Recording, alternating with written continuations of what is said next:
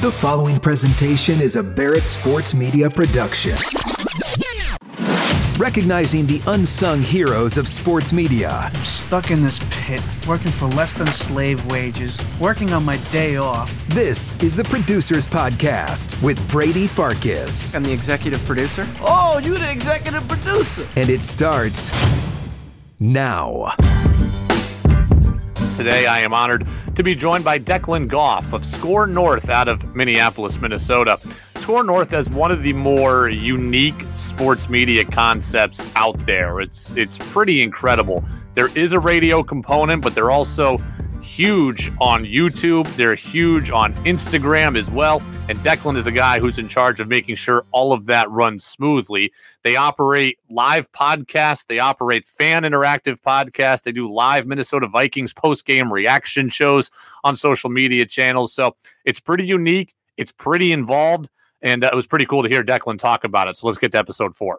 Declan, I think Skor North is one of the most unique radio and media concepts out there. And I know it's been growing steadily over the last couple of years. From your vantage point, to someone in the room, what does it mean to be a producer at Skor North? to be a producer of Skor North, I, I think it's uh, making sure and organizing all of our all of our content in a way that is uh, engaging and and making sure that you know everyone knows that we exist in all types of platforms, whether that's on YouTube, on podcasting, on our social media cha- channels. You know, uh, Phil Mackey uh, likes to dub himself as the CEO of Vikings Twitter.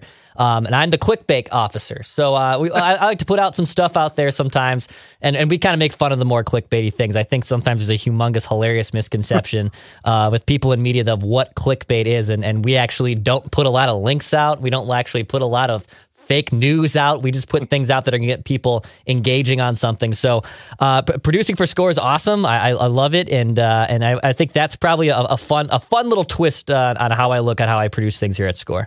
Well, we're going to talk about the radio side of the business. We're going to talk about the YouTube side of the business, but talk to me a little bit about the social media side of the business because from what Phil has told me, you are heavily involved, or maybe it's solely on you to be the social media guy. So, talk to me about how you go about putting together social media posts for different platforms, how often you post, and what exactly uh, you're using to make these posts.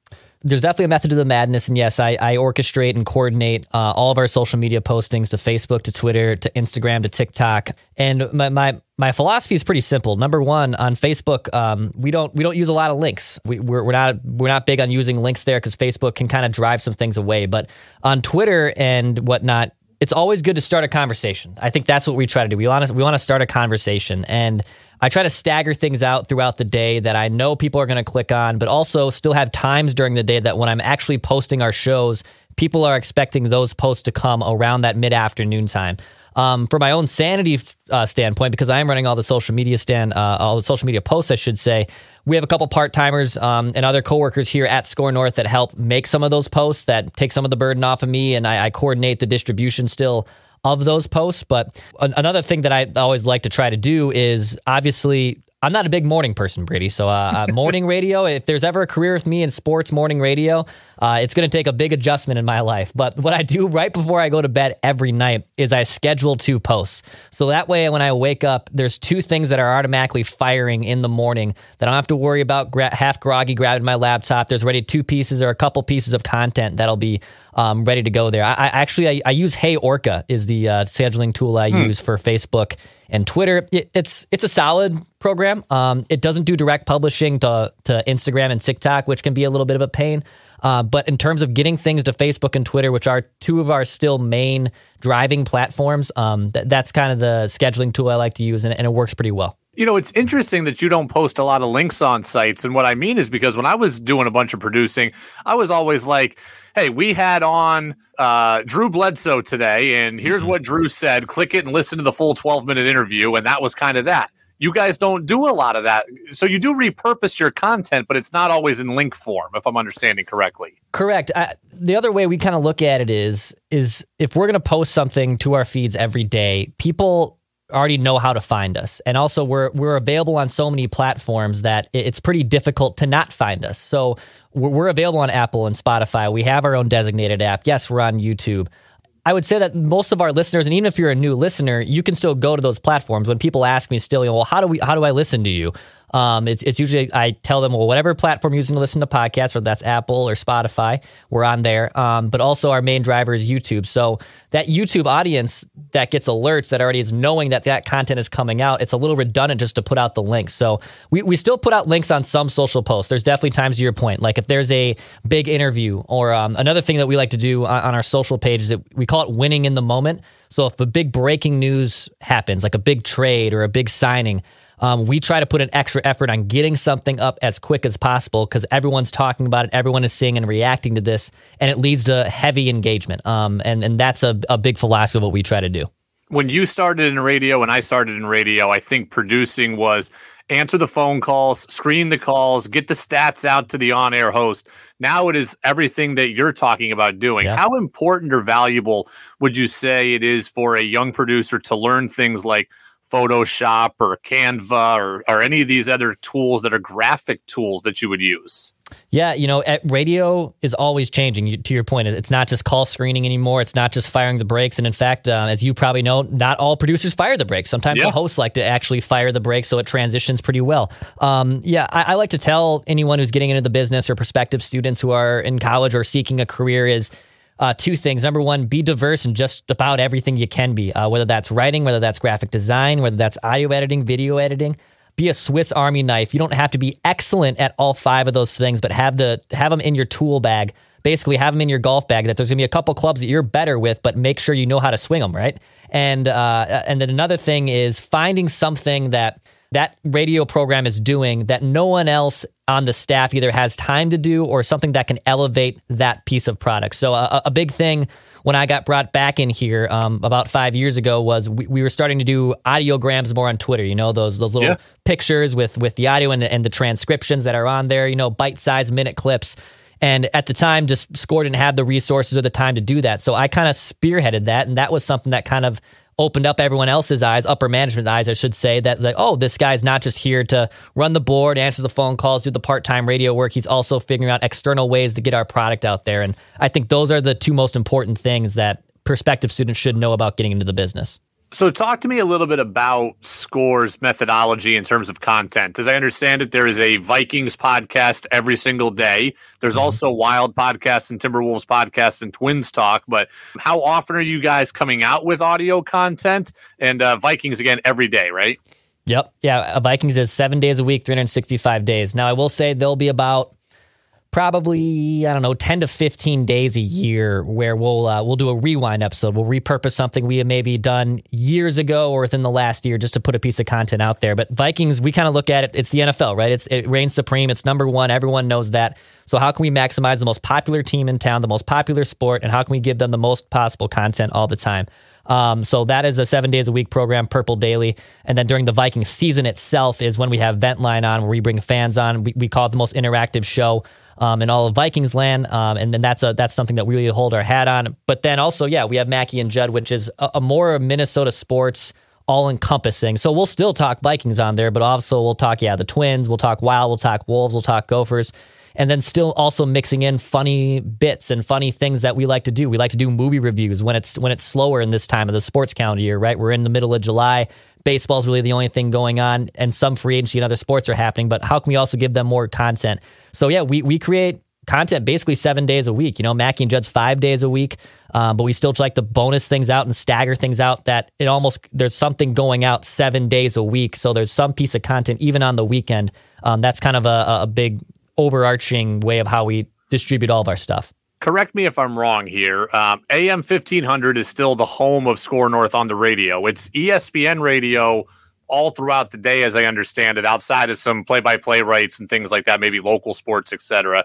But Mackey and Judd airs every day on AM 1500 for one hour. Am I right in that? Correct. So we're ESPN radio affiliated 23 hours of the day with, yeah, with, with yeah, some top of uh, ESPN play by play. We had the rights to the Minnesota United here, an MLS team. Uh, but then from 5 to 6 p.m., what we do is we repurpose 50 minutes of our best content each day. Uh, so Mackey and Judd typically runs about 45 to 50 minutes a day. Uh, Purple Daily about 30 to 40 minutes per day, and then all of our auxiliary bonus shows that we'll do. Uh, yes, Judd's Hockey Show, which is a Wild show, a new Flagrant Howls, the new Timberwolves show.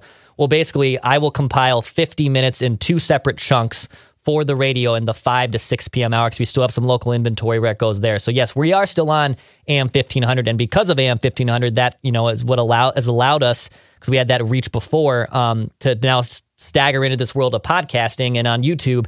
Uh, because it really opened the door to that. But yes, we still are on AM 1500. It's still a very vital uh, resource for us here. So certainly a lot of editing work needed for you on a day-to-day basis here, trying to to kind of get everything together. How extensive is the editing process to comb through all the shows to pick out what's best, and then I got to imagine there's got to be some imaging that kind of leads the uh, the listener into an easy transition of okay, we're going from Mackey and Judd's best of now to Purple Daily's best of. How extensive is that process?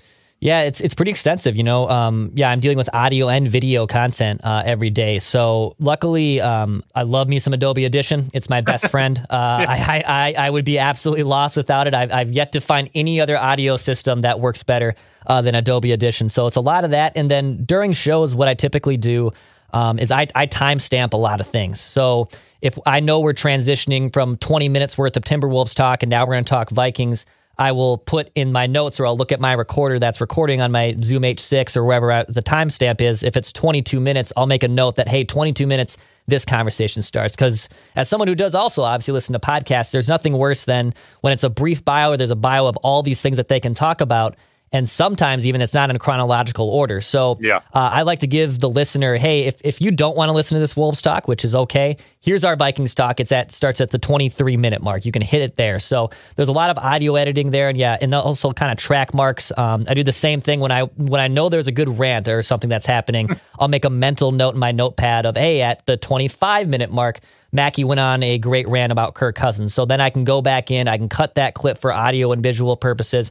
Um, you know, you're kind of, as you know, Brady, it's, it's they're like an octopus. There's you got like eight different hands that are moving. You're looking at your levels, you're looking at the time, you're looking at your email, you're looking at the phone, looking at Twitter for any breaking news. So you're always kind of moving.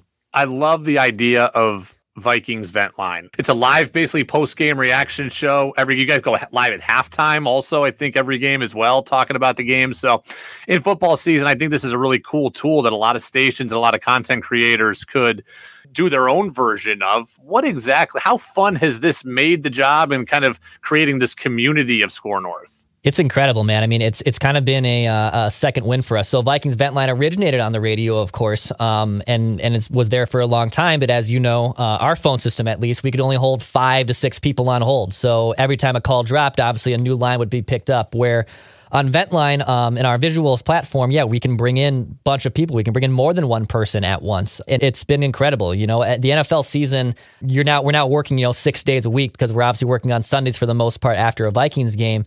Um, and you get all these mostly pissed off Vikings fans who come on and want to talk about uh, the Vikings game and are we're a safe space for them, you know. So we're we're not going to rip them. Whether you feel one way about the game or about a player, uh, we're, we're, not going to be a platform that also rips you for your take. And and that's that's our whole thing about being fan interactive. And uh, even during the offseason, I I kind of host Ventline for the offseason mode where I bring on fans to talk about the season. So it, it's not even just a show that lives um, in, in during the NFL season. It also lives outside of it, and it's just been awesome to talk and learn all these Vikings fans. And, and YouTube for us has been this kind of gateway that we figured out. I always thought that there were just Vikings fans just in Minnesota, and maybe just a handful sprinkled around the country.